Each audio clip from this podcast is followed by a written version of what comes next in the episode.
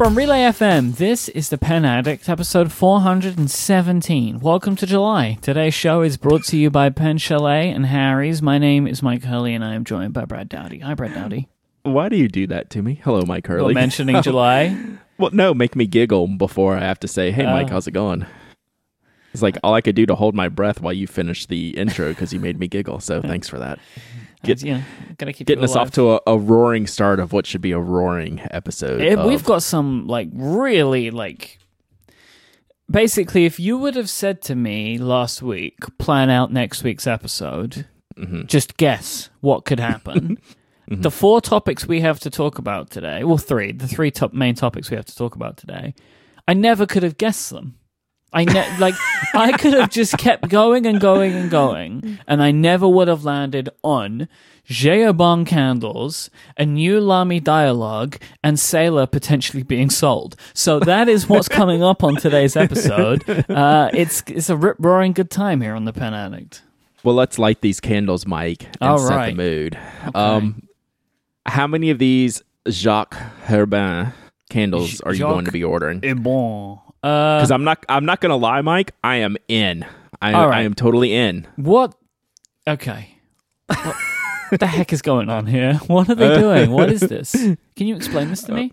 Uh, no, I cannot explain it to you. That's why we're discussing it because J. Herbin has made, I guess, ink scented candles, even though Yeah, it's not ink scented candles, but they're to match inks, right? Let me just just again, like I'll mention it. Right. So, uh, J. Herbin, the ink company, pen company, mostly known as an ink company, I think, they have a fancy line called Yes. the Jacques Herbin line. You know, we've seen this before, like uh, Graf von Faber-Castell. It's basically ca- creating a prestige line uh, where they use the full names of uh, the com- of the people that started the companies. So they have created four inks that have matching candles. You can buy the ink and candle sets together, or you can buy the candles on their own. Mm. And I don't understand this unless the ink smells the same. Right, let me- Otherwise, I don't know how you are pairing a color and a mm. smell. So let me let me try to do this uh, correctly, Myke, and let Jacques Herbin explain to you why this is a good idea. so this we is got for Jacques on the show today. Yeah, Jacques is going to come on. Uh, Yeah, we're going to get so many emails about pronunciation on this one, but I don't even care. So this is from the Bleu Plentitude set. Okay, this is the ink and candle set. This is the description. Bleu Plentitude evokes scents with a musky dominance of green herbs, orange blossom, and barely cut hay. This aroma invites us to relax. Wait, wait. Hold on a minute. you have a problem with barely cut hay, Myke? What is the smell of barely cut hay? How does it differ different to like differ to non-cut hay and completely cut hay? it's the same as a freshly mown lawn, Michael. Well, no, I- no, I'm- no, no, no, no, no. Right. Okay, so I'll understand that. But we're saying barely cut. Why not cut? That's my issue, right? There is like, I know no that such like thing as barely cut hay. It should Really? be freshly cut. Well, hmm. h- you either cut hay, all of it, or none that's of what it. I'm saying. Yeah, we're in agreement here, right? You either Yes. cut it or you don't cut it. Like, like did hmm. they just like get halfway? Like, oh, stop.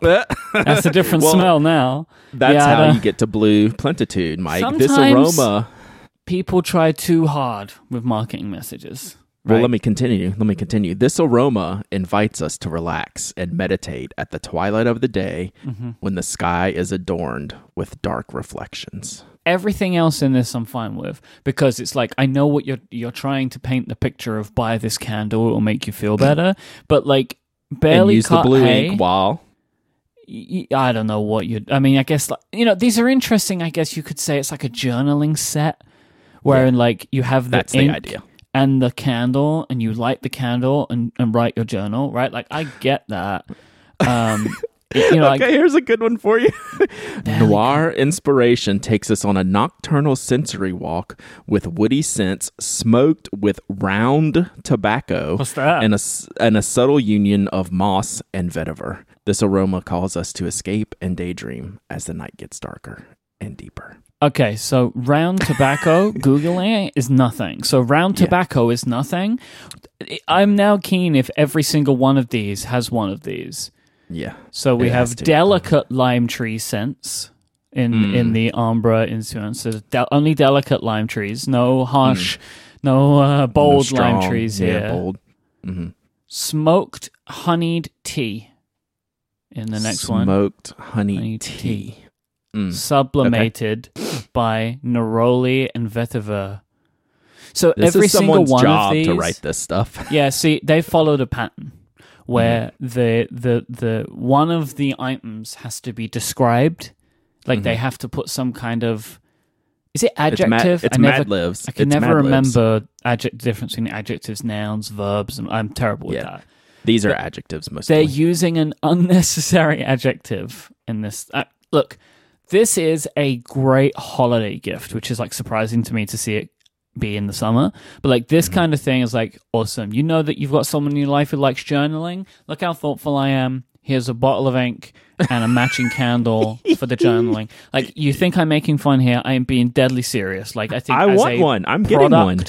Super interesting but i really want to know how the ink and the smell tie together because at the Hmm. moment the only thing that's tying them together is they print the label on the candle in the same color as the ink Exactly, exactly. so, and the ink doesn't look like it's scented. Um, and yeah, I guess these are new colors of ink as well. I don't think these are, are the proper lineup unless they've been in the Jacques Herbin lineup. They have not been in the J Herbin uh, lineup before. So I don't know. I'm just fascinated by this whole thing. I appreciate Yeah. our friend Sarah Bijoux sending me this Yeah, link it's because fan- it kind of blew my mind Yeah. when I saw this.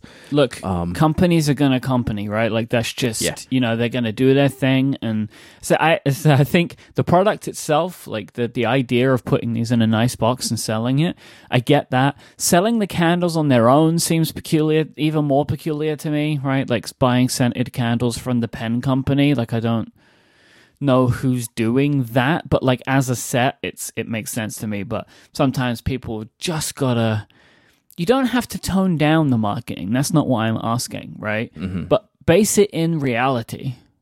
that's that's what I like. Like, So everything except like giving these weird adjectives, which which like round tobacco. I'm really keen for someone to try and tell me what that means because Google just gives me results for round tobacco tins. Yeah, and these are not translated, right? This is written in, in English. We're not translating the site like through Google That Translate is possibly the harshest burn you could have given. Whoops. You know when we speak nonsense because they've been terribly translated. No, it's not that. It's Brad not that Dowdy, this I want to move straight on though because I watched a YouTube video this morning that I can't—a set of YouTube videos that Mm. I am really intrigued about and cannot get my head around, and it is, Yeah. I would say two and a half Lamy products. Um, they have Okay. two new products and one older product that they've just it's just got the limited edition version for the year, right? Yeah. So we have the Dialog CC, which is a what looks like a completely new version of an existing pen. Mhm. Which is the Dialog was Lamy's vanishing point, Correct. right? It is Lamy's retractable nib fountain pen. And they have recreated it in a selection of colors. I think it's blue and white, but they have different uh, metal accents. I think actually, I think they both have rose gold accents, right? It looks Correct. like whether white or blue. Which, by the way, the blue and rose gold. Oh my god! Um, Uh, yeah. and so they have created a twist retractable fountain pen, which Which is what the dialog has always been. Yep, but they've but they've reach they've changed the design. They've put like a roll stop on it. They've refined a lot of the design. I think I'm spotting in these selection of pens a new Lamy design language. Okay. I wonder if you agree with me, which is these like imperfect circles that Okay. right? You see, like on the edge of the pen, there's like a circle, like the very sorry, the very like the the butt end of the pen has Yes. like a circle, but it's not flat. Yeah, it's like a I, the best description. I from the side, it's kind of wavy, even though that's not the Yeah. the, the term I'm looking for. But it's it's kind of got that motion to it, right? All of these links should be in the show notes. You kind of have to watch these YouTube videos to have any idea what we're talking about. But the the upper pen, the Idios, the body Mhm. of the pen is circular except it has a, co- a squared corner, right? Like Yes. a rounded square corner.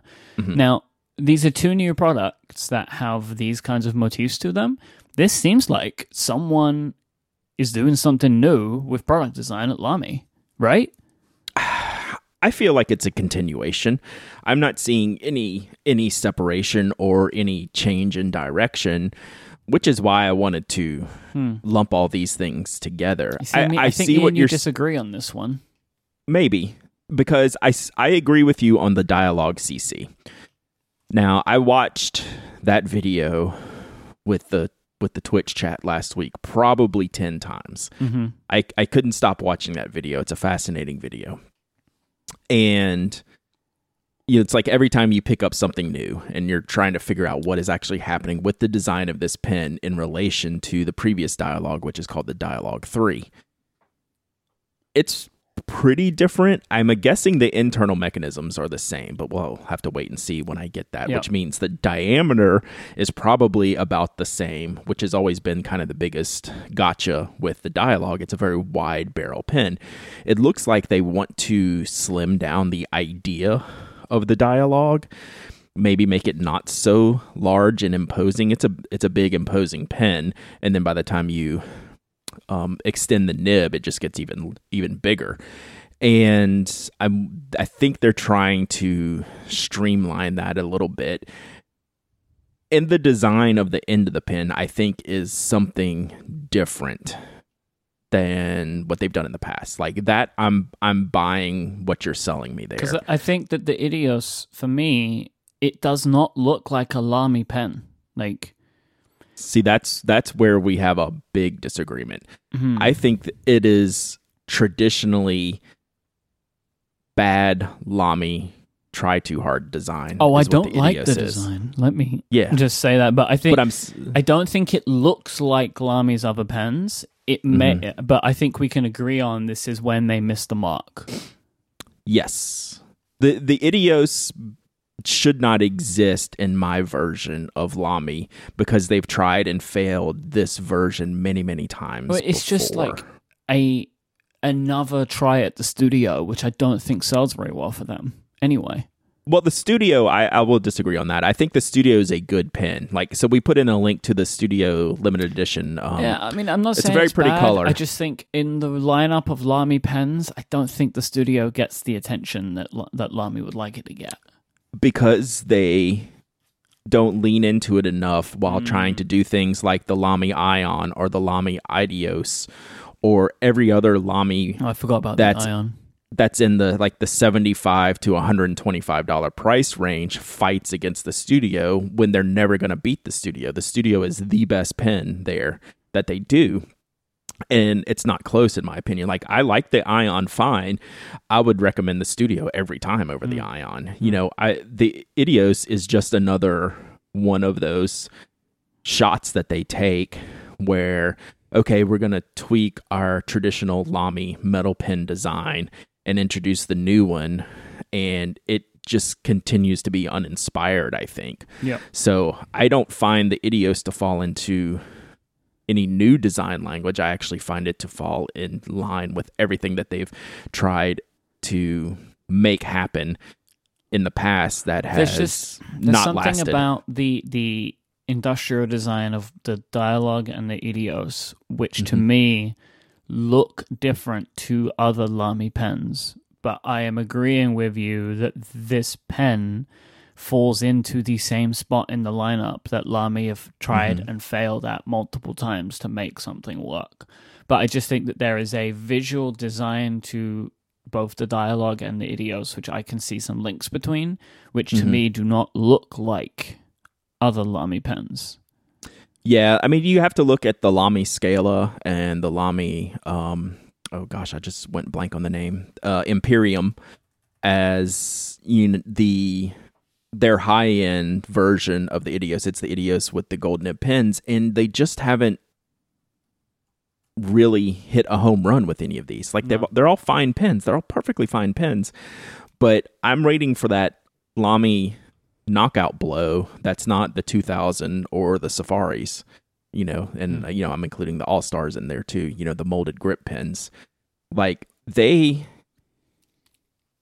they have the ability to create that amazing pen between like 75 and 200 dollars besides the 2000 and they just keep making the lamy ideos every time you know it's the same same thing every year now the dialog cc I, I i do grant that the CC is interesting, and I will try to pick one of those up. I think they're coming out sep- in September. Yeah, I'm They, very, uh, very intrigued about this, but I will say I wonder if the roll stop is going to give me the exact same problem that every Mhm. other retractable pen has.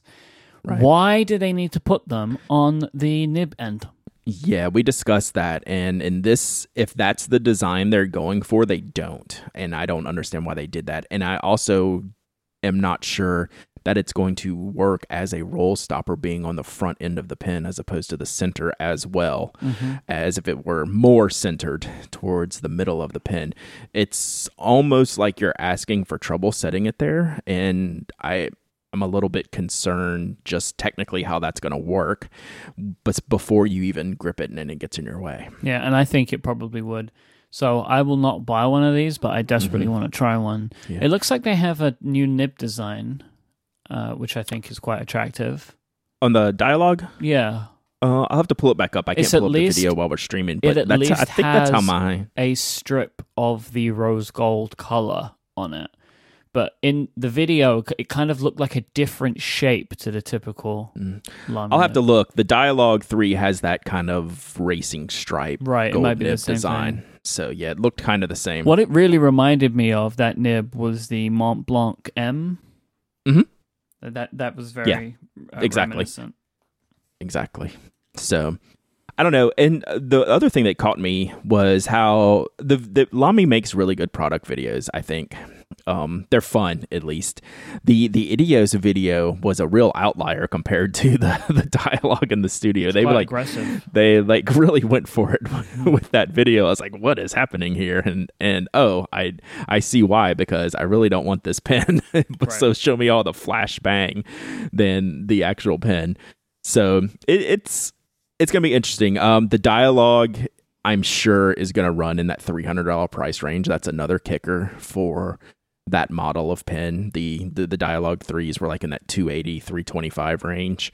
And I think these are gonna be in that same ballpark. So it's it's a tough sell. Like I at least like that they're trying with with the dialog. Um, I just I will never understand the the idios or ideos, however you want to say it, um, on why they keep doing that. They keep making that thing, and like I'll probably get one and review one and say it's like completely fine, but I just don't understand why it has to exist, in as opposed to like trying something really, really different and really pushing, you know, the the Lamy brand, other than just adding in the another pen that it, a year from now we'll have to say and we line it up with all these other pins. Like what was the name of this one again? That's exactly where this one's going to fall in my opinion So you got your weird TWSBI Go syringe, huh? i had to bring this up. So i got it um, shout out to uh, claire who helped me order this from i don't know wherever we ordered aliexpress. And i'm pretty impressed with the build quality of this thing. It's like it was like $10 it took us about two months to get it can you hear that I hate It's it. a little. It's a, that's the the plunger is the spring loaded plunger, and we talked about this on um, a previous episode of the show.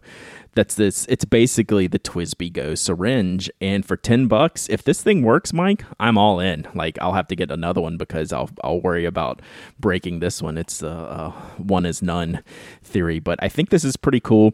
Um, people will be asking me about it, so I wanted to put another another link in the show notes as I drop it on the floor um because they're going to see it and I want to be able to link to it.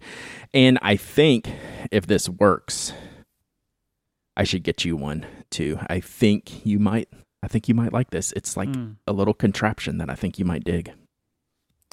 To fill the cartridges I don't want to fill. Ah. Right? like I mean, yeah, I mean it looks like a fun little thing, but I don't know what my personal use case would be for it. But maybe to to fill up a eyedropper or something at some point could be cool.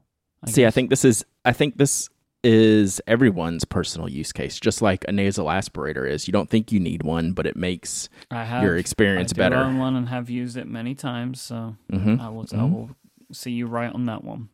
Yeah, yeah. So I, I think it's pretty cool, especially for for the price. So I want to. They're actually pretty hard to find. Like I was just googling the name. I had to go back into our show doc to find the original link where we linked to it to find anything on the internet that I could link to again. It's hard to search, so and that's why I wanted to put it in there. Say that I got it, and I'll be testing it out, and I'll let y'all know how it is. You may want to see what I think about it before you go ordering and waiting two months for it. But um, I'll test it out this week and let everyone know.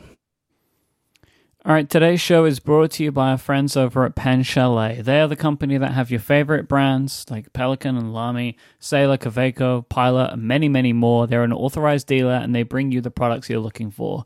Whether you want a new rollerball or a new fountain pen, maybe you want a new mechanical pencil, maybe you're looking for some ink, some converters, maybe you want a pen carrying case or some storage stuff. No matter what it is that you're looking for, Pen Chalet have got it. They back it up with very fast and reliable customer service. They run special discounts twice a month, including closeout specials every two weeks. And they have free shipping on orders of over $50 in the United States. And they sell internationally as well with very reasonable shipping rates. Pen Chalet has low prices on high quality pens and offer a 100% satisfaction guarantee. So go to penchalet.com and click the podcast link at the top of the website. Enter the password PenAddict for this week's special offer and to get the code that you need to save 10% at any on anything at any time at Pen Chalet. So Brad, what have uh, what's caught your eye this time? Ron has two very expensive pens on here that are two of my favorite pens that I've reviewed in the Montegrappa Mia 450 and the Aurora Optima. Those are, you know, traditionally, you know, quite expensive pens. You, Like, make no qualms about it. That are at prices, especially the Mia. I don't own one. I got to, I got one on loan because it was so expensive to review it, and I kind of fell in love with it, but I had to send it back because I didn't want to pay for it because it's very expensive. And this is like half price of what it would normally go for, and we'll have to link my review in the show notes. I did the orange one. There was three different there were several different colors. It might have been like five total colors. Ron still has like the black, the red and the yellow left. And the neat thing about these is they have sterling silver trim, which I was concerned about the price of this pen. Like you'll see all throughout the review I did of the Mia. It's like, how are they justifying this price of this pen? And then I realized everything that went into it and what all the parts are made of and what all the hardware is made of. And I was like, oh, okay, I get it. It's like, I can't, I don't want to spend the money on this now. And um, looking at this price has me at least doing a doing a double take. And same same for the Optima, which, which I think is one of the best all around good writing pens. Like that's your big time upgrade pen. You know, if you're making a step up from, you know, like the Lamy 2000, like we talk about, and the the Aurora Optima is like the step up from there. It's a piston filler. It's great celluloids. It's really really pretty, and it just feels and functions exceptionally well. Very very high quality pen, and that I love very Nice. much. So yeah, really good stuff. So once again, go to penchalet.com, P-E-N-C-H-A-L-E-T.com, click the podcast link at the top of the website. Use the password PenAddict to get your hands on these special deals or the 10% code on anything at Pen Chalet. Our thanks to Pen Chalet for their support of this show and Relay FM. Ooh boy, you ready for this? Mm.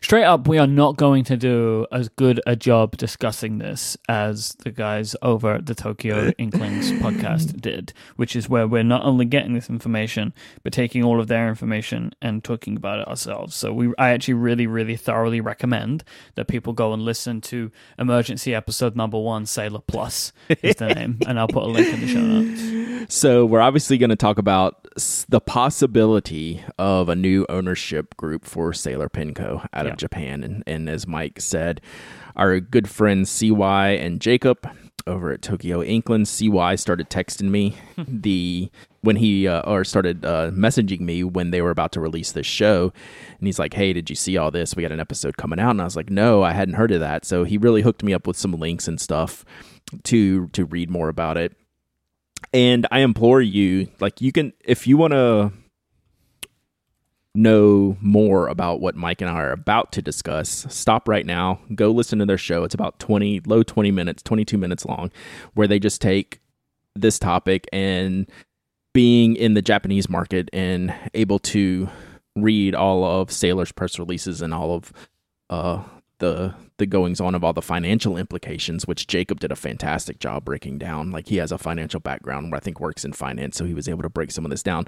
Listen to them, and then we'll kind of talk about it in our own way and and how we feel about what is happening here. So the short version and then we can elaborate on all the ins and outs of this mike is that a company called plus out of japan um is was already a 14% shareholder of Sailor. Plus is a, a big stationery and office supply company. Yeah, so they remind I don't think has a massive uh, foothold outside of Japan, um, or at least is not a like an, a, a, name brand that I was familiar with.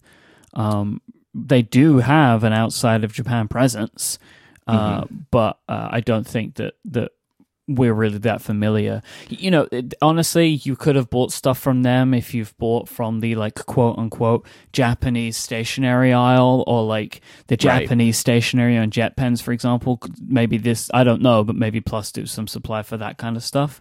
But it's mm-hmm. it's those kinds of ideas, right? The nice little gadgets, the cute little paper clips, that kind of idea.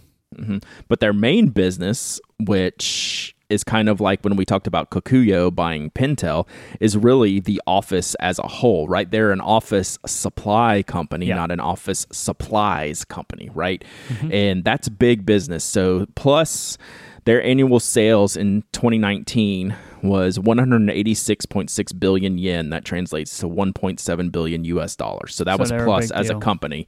Sailor's 2019 annual sales was 5.3 billion yen or 49 million dollars.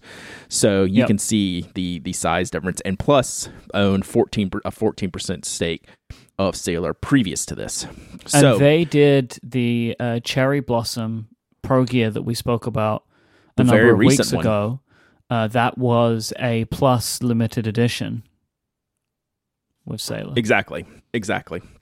So what Sailor did, and Sailor's had other financial troubles in the past. It was a few years ago. I want to say 2016, 2017. I couldn't find my article links that I saved, but they were close to having to sell back in you know several years ago or do something drastic to, continue the the company going so this is not a new thing for sailor as far as you know kind of being on the edge of sustainability so what they did was issued convertible bonds. And as Jacob explained, what these convertible b- bonds do are a way to pay down some of their debt by issuing these bonds and having another party essentially purchase these bonds, which is what Plus did.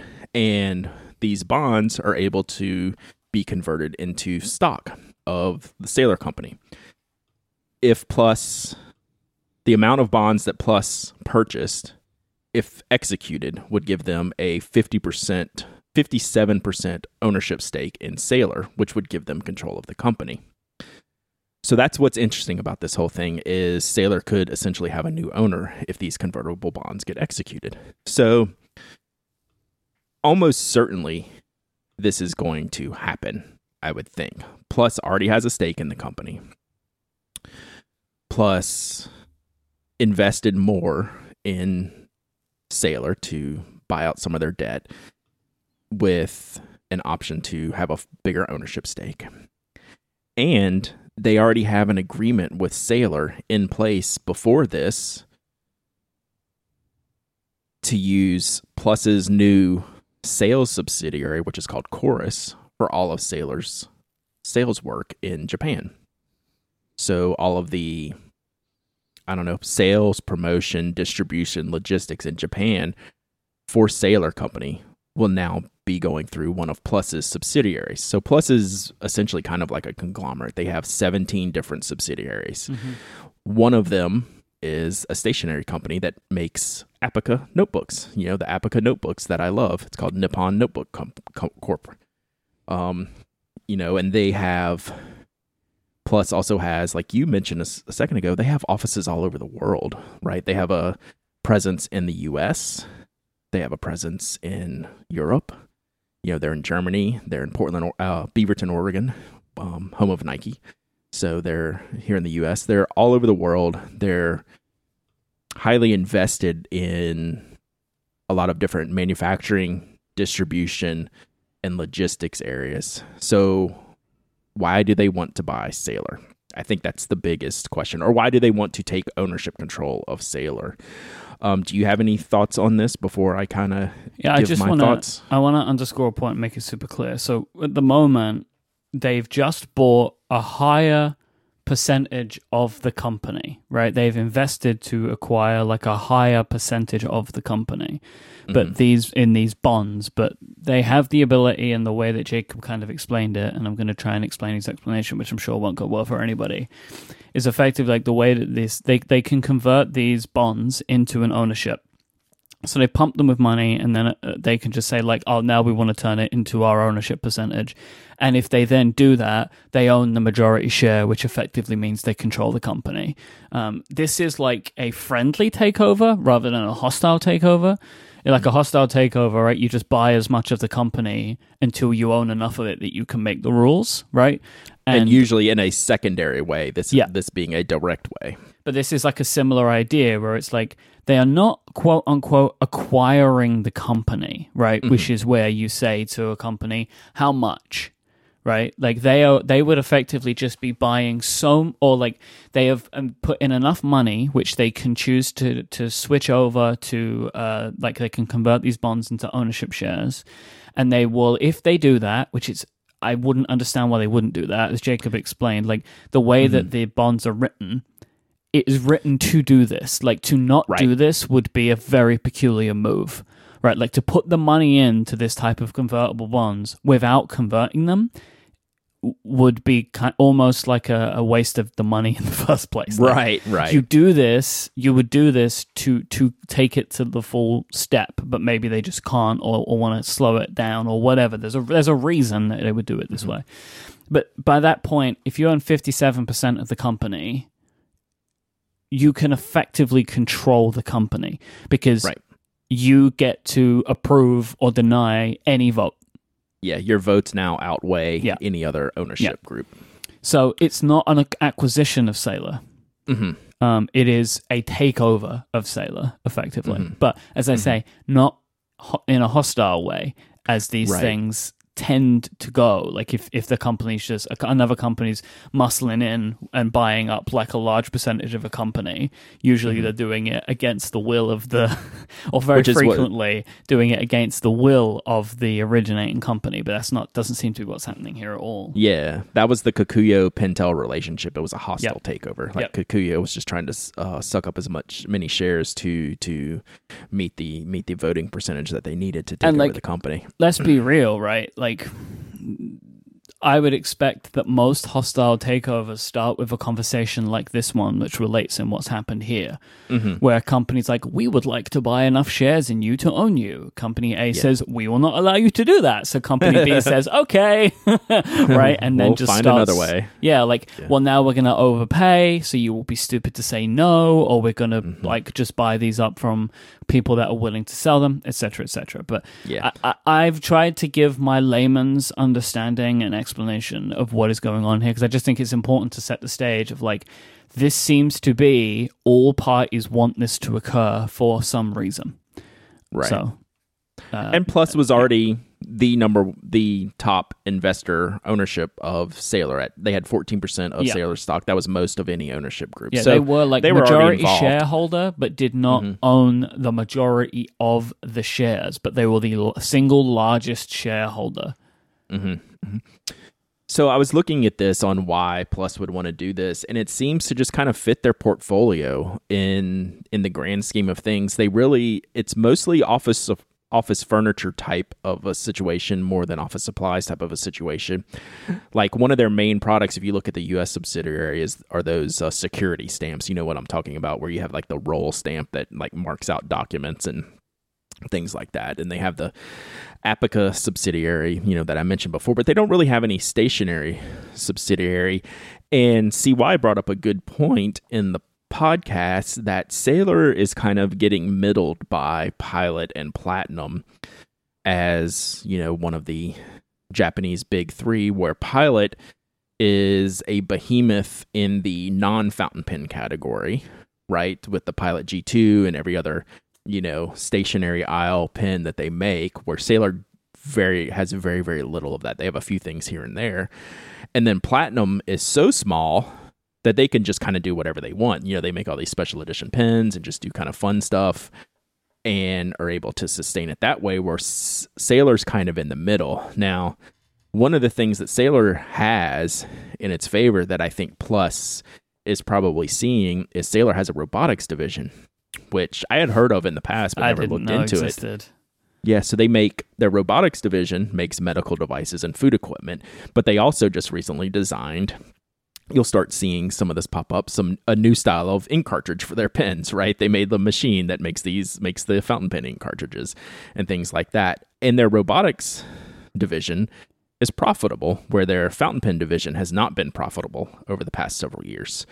So, And you you, know, may think to yourself, how, right? Because, how did I get here? Well, like, yeah, nice. But like, we talk about Sailor pens every single episode. There's always a new Sailor pen, right? And everyone's buying them and they're always selling out. Something that I had not considered, which was fascinating to me, was see why CY. CY made a bunch of interesting points. There's one that I want to come back to about the Realo production. Yeah, Um, but- definitely. Yeah, but saying about how the small run that they do, like all these limited editions, whilst it makes them seem cool and people love it, it cannot be a cost efficient way of doing business because they make bespoke 200, 300 versions of a pen for ABC Pen Store Japan Co. Right? Right. there is n- the the margins on those can't be enough.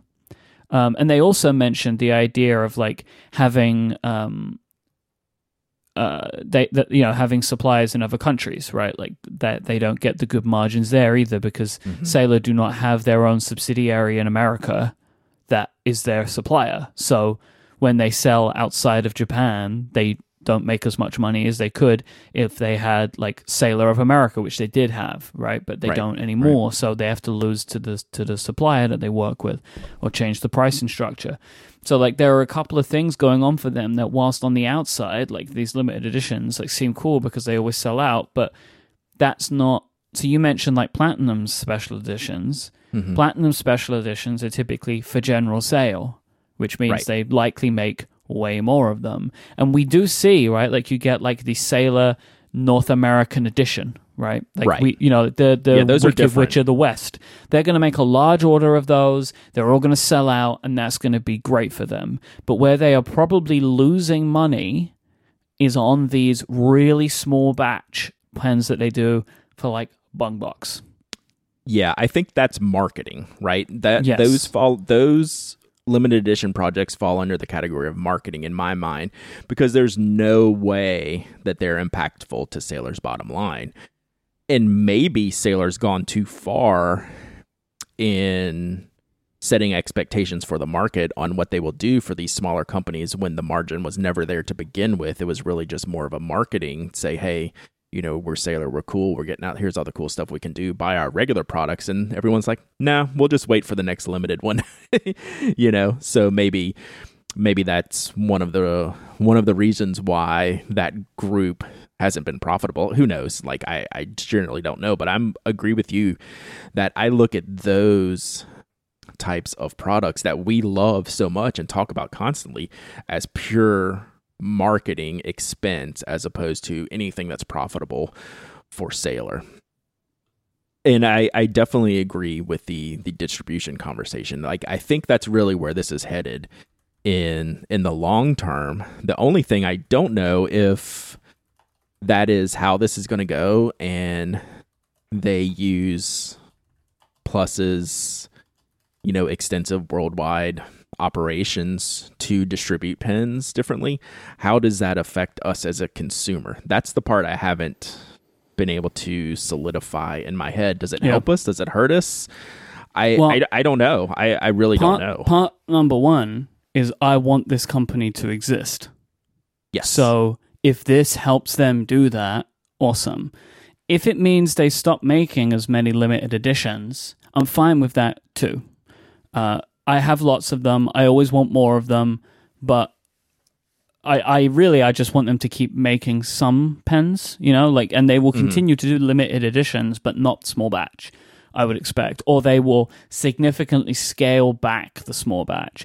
You know, like mm-hmm. again, they were saying on the show about like a lot of these pens are just made because like an executive is friends with another executive, or or is friends with a store owner, so Yeah, they make them a traditional as a- Japanese business. yeah, so they make a pen as a favor.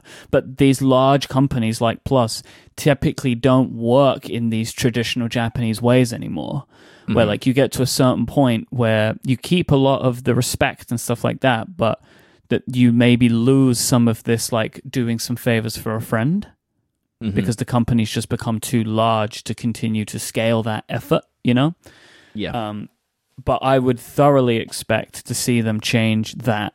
Or maybe the the the other problem that they have is like they could keep doing all of these, but maybe they fix the Realo problem, and that is is the kind of idea that Fix is saying. So apparently, Sailor's manufacturing is not that good, and Yeah. for every Realo that they make, they throw one away That's astonishing. because which is a 50% yield stop making the pens. Right. like stop it. Like you know i would assume they do they don't have these problems across all of their lines but if they have a pen line where they have a 50% yield on it like after having made it for many years yeah, you should probably stop doing that. That's beyond unsustainable. Like I look back at some of the the Nock stuff that we've done when we switch manufacturers and we let them on their own with our designs and they made a bunch of products and we had like 20% waste. That was so outrageous. Jeff and I got on a plane and went to the factory until we could get it down to like 1 or 2% waste. yeah because nobody So, builds 50% 50%. waste into their margins because no one would buy your products if you did that, right? Yeah. So yeah. potentially there is a manufacturing issue across the entire lines. Who knows? Who knows? Yeah. So up next for Sailor, like in the beginning of August, and this is through like their PR pages on on their site, and I did a bunch of Google translating trying to figure out some of this stuff. So their chorus relationship begins on August third in Japan. So I don't know if we'll see anything impacting like some of the stores in Japan around that time. I don't know. It's something to just kind of keep in the back of your head. But they wrote that they're going to move their entire sales operation in, in in Japan under the Chorus umbrella, which is under Plus, to strengthen sales, expand sales channels, improve efficiency, integrate logistics, anticipate growth, um, and that's going to be their move going forward. And I guess they're going to see how it goes from there. This sounds like an end to previous supplier relationships, right? That's Right. what that sounds like to me. Like th- they are no longer going to be using whatever sl- sales logistics uh, partners that they had, and they will just be carried in the catalog that Plus gives to its stores that it works yes. with. So the Chorus catalog Yeah. will contain all of Plus's subsidiaries. So it'll be Mm-hmm. Sailor alongside Apica, alongside whatever they call these, you know, security rollers. So if you want to sell Sailor products, you need to be a Plus uh, supplier or, or store or whatever. You have to have a relationship with them now. Uh, in Japan. In Japan. Yes, this is only in Japan right now. So it's certainly interesting to talk about. Like, it's not really what our show's about and, you know, figuring all this stuff out, but we're such Sailor fans and, Yeah. you know, it doesn't affect us directly. If Sailor went away tomorrow, like, I would hate it. And I don't think it is by any stretch of the imagination. But I at least do wonder. Like the business sides of things always is always interesting to me. This is why I was going to put out a call on this episode for the Tokyo Inklings podcast to continue doing stuff like this because Yeah. I do have a genuine personal interest in the machinations of big companies. Like I've always enjoyed that. It's one of the things that I love about covering technology is it's mm-hmm. just what do big companies do. I find that stuff fascinating mm-hmm. and I would love a consistent source of what are the Japanese pen companies up to, right? Yeah. So like you have my vote to continue making content like that because I thoroughly enjoyed it. Like I wanted twice the content that that episode was. Like I just wanted them to keep going. Yeah, so CY was funny, and Jacob at the at the end they were like, "Go give it, leave us a message," but I want you to leave it on the website. And I was halfway through writing a tweet to, to CY, and I deleted it, and I was like, "Fine, I'll go I'll go post a message on their that message too. board." But my thinking was, and I did. it's got to be more useful for me to say it on the Pen Addict podcast than to put it on their website. Is my thinking here? Uh, I did both, Myke. I did both. Come on. Well, you're a nicer guy than I am, Brad. That's, That's why. true. That is true. So yes, keep keep doing what you're doing. Keep the the interesting thing to me over all these years doing this is how many giant conglomerate type stationary companies they are that we have no idea what their business is, right? I see Yeah. Kokuyo as a notebook maker when they're actually probably one of the bigger companies in Japan, right? Mm-hmm. it's like those things don't really add up to, Well, yeah, to it- it, what like- we see. Reminds me of the car companies, right? Mhm. That like Ferrari is owned by Fiat, which doesn't make Right. sense, right? Like Right, if you don't know enough about cars, you're like, well, but Ferrari is supercars and Fiat's are Right. these little cars. How is this possible, right? Because like, you know, or like, uh, is Volkswagen own Bugatti? Mhm. right? And Yep. it's just like, how is this possible, right? But Yep.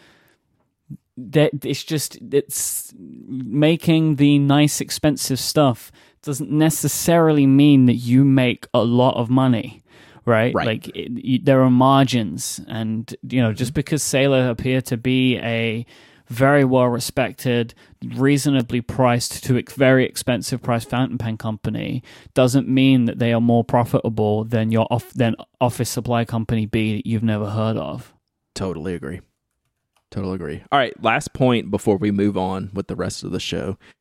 Can you think of an anything in our world that would cause us to do an emergency podcast like they did? No, Agreed. we I- would I- always wait for the next episode, yeah. right? Like we would always wait. Um, well, it's not that. I just don't know that. Like, number one, we can't run a topic like they ran a topic for this particular thing, right? Like that wouldn't like Sailor, Pilot, and Platinum in Japan don't have like we don't have the view into them necessarily being in England and being in the US. Like what companies are that we follow. It doesn't have to be, you know, obviously a regional company. It doesn't it could be worldwide, but is Can I just anything- provide an element of follow up real quick? Fiat Yeah. used to own Ferrari, but I think it's been spun out as its own independent company now, of which Fiat owns a large portion. But my point still stands. Same- but I just wanted thing, to try yeah. and save the follow up. Yeah. So but yes, I'm agree- I'm I- I completely was- in agreement with you. Yeah, I was I- thinking emergency podcast is like, you know, I mean, we were, we were sad about Retro 51, but like, uh, we, that is the calling up Myke. closest. that's the closest, but we just waited. yeah, but that's not like, I feel like that's even a that's such a smaller brand compared to something like Sailor that has a worldwide foothold. Right, but I mean, it's not about the size. It's like that our personal relationship with Retro 51 made it of high importance. Yeah, But yeah. no, I don't think that there's anything that would would warrant an emergency episode of the Pen Addict. yeah, yeah. So good job, Jacob and CY. Keep doing it. And uh, we want to hear more. So Definitely. it was Please, even if you've listened to us discuss all this to this point, go and listen to that episode because there's Yep. more detail in there and they do a better job of explaining it than, than us two numbskulls probably did. totally, totally agree with that. All right, today's episode is brought to you by Harry's. Uh, Harry's is a return to the essential quality, durable blades at a fair price, just $2 per blade. They've cut out the middle people, manufacturing blades in their German blade factory that's been honing precision blades for a century. Harry's blades are a fraction of price of a price of the leading brands and saving you hundreds of dollars over time. Harry's can help you save so much money that if you switch, you could save enough money every year to buy 26 cups of coffee in New York or three deep dish pizzas in Chicago, or even pay for six months of a Netflix subscription. Harry's is super convenient. Their blade refills are d- uh, delivered directly to your door on your schedule with or without a subscription, and they have all of your grooming needs covered in one stop because you can get blades, hair care products, and shower products all over on harrys.com. And just like their blades, they're committed to providing premium products without breaking the bank. What do you got to tell me, Brad? I did a bad thing this morning, Myke. I Oh, forgot to shave. I forgot to shave. Mm. In the past, in the past that would be an issue, but with Harry's blades and blades quality, even if it's not the blade right out of the of the box, I know that tomorrow, even though I'm a day later um, in my shaving routine, that Harry's is going to give me a nice smooth shave. Where in the past with other brands, I'd be kind of cringing knowing that I'm going to have to get this little extra stubble, and I don't know how these blades are going to work. But Harry's just knocks that stuff right out. Even though I was upset, I forgot to shave this morning. I know tomorrow Harry's is going to make it okay. Right now, Addict listeners, we've got a great deal for you. Uh, you can uh, go right now and redeem your trial set at harrys.com slash penaddict, and you'll get a weighted ergonomic handle for a firm grip, a five-blade razor with lubricating trimming uh, lubricating strip and trimmer blade, a rich lathering shave gel with aloe to keep your skin hydrated, and a travel blade cover to keep your razor dry and easy to grab on the go. And you can feel better about your purchases at Harry's because 1% of proceeds are set aside for nonprofit organizations devoted to helping people uh, get better access to mental health care for men and veterans. And to also help those who need it the most, Harry's is donating $1 million worth of shaving supplies to hospitals across the US right now, which is fantastic fantastic. Mm. Go to harrys.com slash pen addict to start shaving and saving today. Our thanks to Harry's for their support of this show and Relay FM. All right, Myke, let's hit a few Ask TPAs before we get out of here today. And I'm going to read this first question. Okay. Because because I want you to answer it because Uh-oh. you know the answer and you know why it's the answer. So this is from AJ Gaming. What ink best matches the purple Pilot Metropolitan? Oh, uh, Pilot's Purple Ink. Pilot's Purple. Yep. yep. And why? It's beautiful. and it's in cartridges, which oh, I think yes, sorry. Yeah, yeah, yeah, yeah, yeah, yeah, It's key for the Metropolitan. So I'm assuming that AJ Gaming, since they mentioned the purple Pilot Metropolitan, that they're wanting a purple ink. Is that how you would take this? Um, I mean, I don't have to want it, but that's what I would recommend. Yeah, Pilot's purple ink is great. If you want another purple, Cross Violet is a very good purple. Um, make sure you have a converter for that. Um, and if you want something besides purple, tweet at me and I'll, I'll help you pick a pick out a new ink. All right, yeah, I'll let you these, take it from these here. are the cartridges that I use and have used for a long, long, long, long time in yeah. my uh, M90. So yeah, and it, it's a good solid middle of the range, bright but not overly so purple. Yeah, I really love it. It's a great mm-hmm. color. Mm-hmm. Like I've been a big fan of it for years. So, so big, big, uh, big thumbs up here.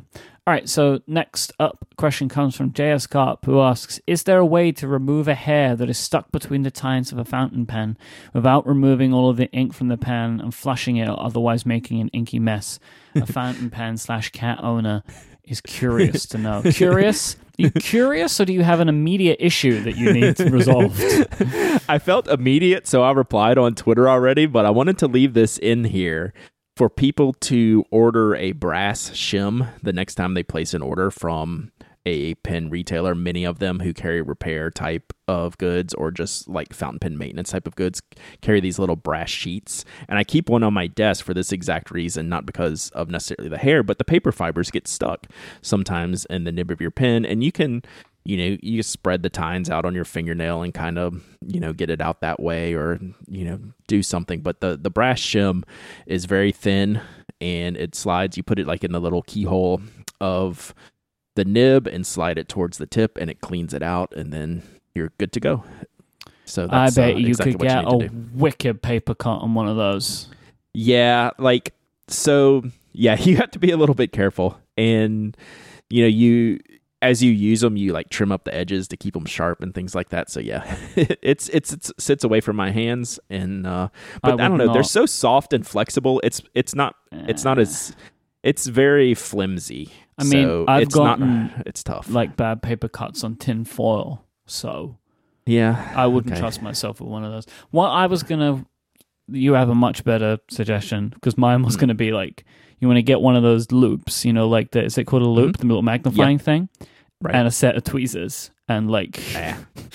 I mean, really go at it. But that's a terrible idea compared to yours. Yeah. But just be careful, I guess. And to be perfectly honest, with your pen inked up and you have something stuck in the nib, go stick it under the faucet and just kind of spread the tines, flush it out, and then stick your nib in a paper towel, let the ink run back normal again, run the water out again. I mean, it's a tiny bit wasteful and a tiny bit annoying, but I wouldn't hesitate if I was still interested in using the pen and the ink to stick the current nib under the water, flush it out, and then just keep writing with it until the water dries out of it. I don't think that's a big deal at all.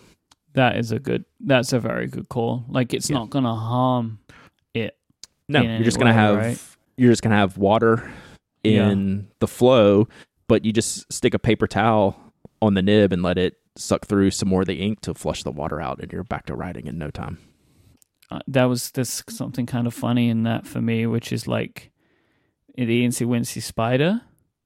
You know, you know that one. Mhm. Yeah, uh-huh. Like the when you just said like and like flush the water out. It just I don't know Yes. something about it to me like the tiny I will not sing that for you because I will I will mess it up. But yes, there is there is something there. E Castillo thirty three asks which pen refills can be used in spoke pens, and I will add an addendum to like what do you think are the best ones? Because I know there's lots that could fit, but what would you recommend as the best ones? There's really not lots that could fit, which Okay. was the re- reason why we built it. Right, we built it for the Uniball Signo DX refill, which is the UMR one in the 05 size, which is 05 UMR. Yeah. And obviously, you think that's the best because that's what you built the pen around. But Yeah, and we did that because there's not a lot of other pens that fit that refill naturally, right? It's a mm-hmm. it's a particularly sized and designed refill. That said, through our testing, we did find a couple of other ones that would fit in there. So two of the two of the three other ones are the UMR 8 series, which is for the Signo 207 307s, which you find on the store shelves a lot. The Uniball SXR, which are the long Jetstream ballpoint refills, not the SXR 600 series, but the SXR like 707, I think, is like the 7 millimeter. The one Uniball that fits that um, the one non-uniball refill that fits is the Pentel LR series, which are the Energel RTX refills. So we purposefully designed this pen to use with the Signo DX refill. It just so happens that a couple other ones do, but Right. I would be perfectly happy if you never used another refill with this because this is what it is designed for. uh, via Martin, I have a couple of questions. Please explain the differences between the terms shimmer, sheen, and shading when it comes to ink. All right. I So- can do one. I can do one of them, maybe two of them. Yeah. Shimmer would be, I guess, if there's some kind of element inside of the ink which creates a glittery effect, right? Yeah, a physical particle Yeah.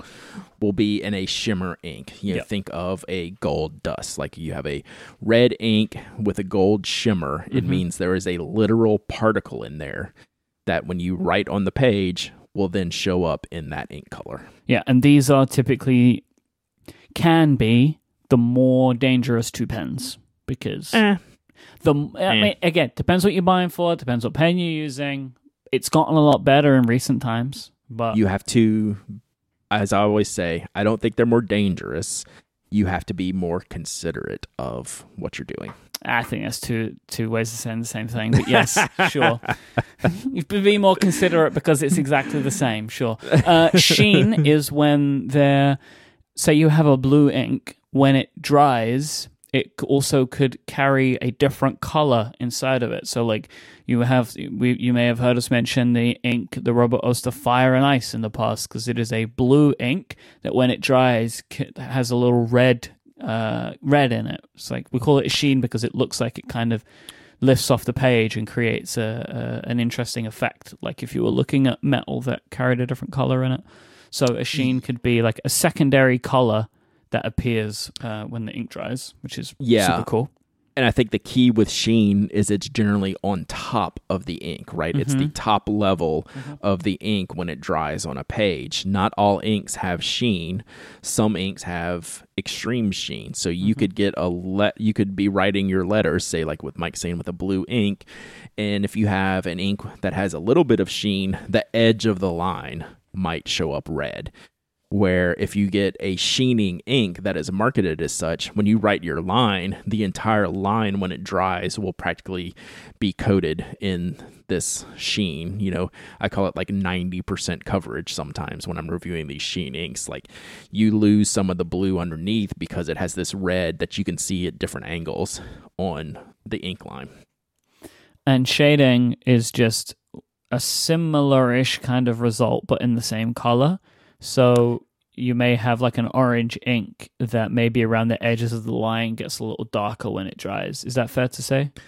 So yeah, shading you see within the ink color when it dries, Yep. as opposed to like on top. So the best Yep. way to kind of explain shading is that like the Hofgarten Grün, the green ink that we like from Ackermann so much, number twenty eight.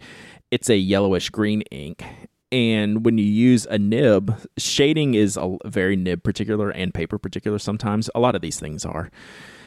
And when you're writing with it, when you're writing with any fountain pen nibs, they take a steel nib, it's spreading the ink on the page, right? So when you start a line, you're actually dragging the ink downwards. So the line where you started has less ink than where you stopped because that's where you drug the ink to.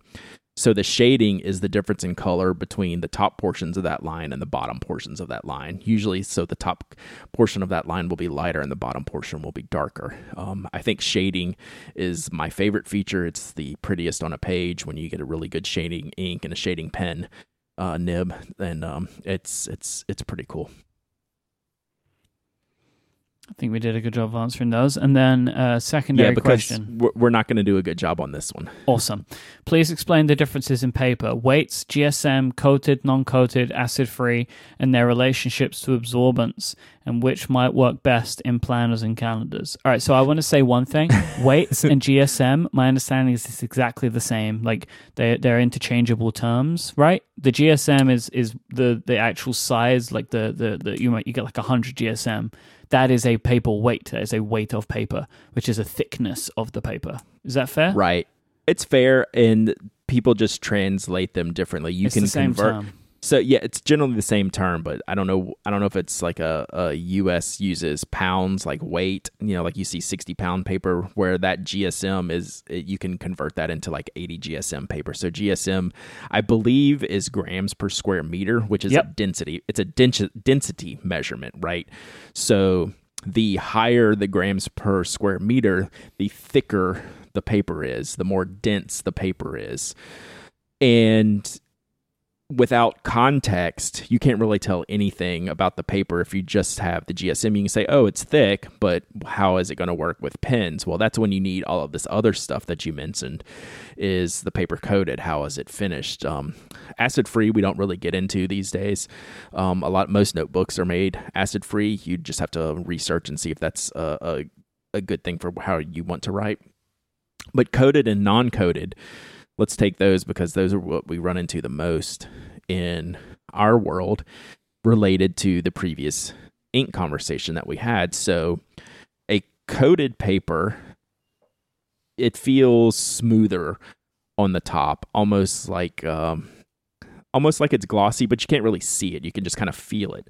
So, what that does is allows the ink to sit up on the page and not soak into the fibers as much. That could be a good thing or it could be a bad thing. If you need the paper to dry quickly, like Myke being left handed and doesn't want to drag his hand on ink that hasn't dried yet, a coated paper like Rhodia, Rhodia is the most popular example of a coated type paper. The dry time for the same pen and ink on that page is going to be longer than on a non-coated page. The example I always use for that is Leuchtturm. The that's one like pros and cons. The other pros and cons is since the ink does sit up on a coated paper more, you're going to see more of the sheen and probably more of the shading. Yep. Because the ink doesn't go straight into the page fibers like it would on a non-coated page.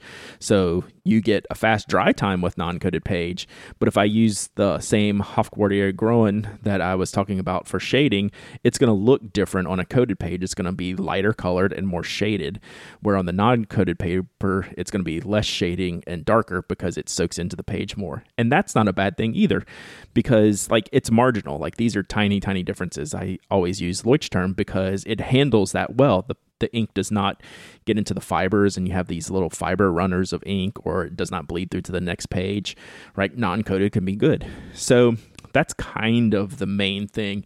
As far as what Yeah. works best in planners calendars that's up to you. That like Um, I, can't, I would you can't say- say best. as as a person who needs to make these decisions like you in my products that I would make, I would go non-coated because a coated paper can give you um, a better result depending on what you're looking for. Like we talk about Tomoe River paper, which Mhm. is a incredible paper, but it's a coated paper. But mu- even though one of the most popular journal products is made out of Tomoe River paper, the Hobonichi journals, I Mhm. think that it is not a good choice to make in most instances because you are making things more difficult for people in certain ways. I feel right when like yeah, you got to consider dry time and smudging, um, which is why I, in the product that I have made so far, went with a non-coated paper and Mhm. will plan to continue to do so because like the theme system journal like i'm selling that to a wider audience than like the pen addict listeners Mhm. so i would want to be able to give them a paper with properties that i think most people would look for. Uh, but at the same time i do all my testing with fountain pens. So if the ink is getting into the fibers and spidering i'm not going to use that right? So like i find like what i think is like a happy medium between the two. Yeah, and to elaborate on that, I think a lot of the Japanese brands hit that happy medium. That's why I tend to use Apica, Kokuyo, Maruman, Midori, Life. They're kind of all the best of both worlds in far as far as ink characteristics and dry time and quality, right? So that's uh, kind of what Myke's alluding to there. So you can kind of get that that good middle ground, It- but it, it's going to really depend on your writing, the type of pens you use. Like so many little tiny things matter about when you're using paper that um uh, that it's an entire show. Like, and I think we've done entire shows on on paper paper before. So yeah, it's it's good. It's great questions. It's like these are questions like we need to explore from time to time because uh, it's hard to learn all how all these little decisions make a huge difference in your writing. all right should we stop there for today Let's wrap it up. All right, if you want to find our show notes for this episode, you can go to relay.fm slash penaddict slash 417. I want to thank Pen Chalet and Harry's for their support of this week's episode. And of course, thank you for listening. If you want to find Brad online, go to penaddict.com and nock.co. Uh, Brad is at Dowdyism, D O W D Y I S M on Twitter, and Pen Addict on Instagram. And you can hang out with Brad on Tuesdays and Thursdays at 10 a.m. Eastern over on Twitch at twitch.tv slash Pen Addict. You can find me online. I am iMyke, I M Y K E. The Pen Addict is a part of Relay FM. You go to relay.fm slash shows where you can maybe find another new podcast to add to your rotation. Uh, thank you so much for listening to this week's episode of The Pen Addict, and we'll be back next time. Until then, say goodbye, Brad. Goodbye, Brad.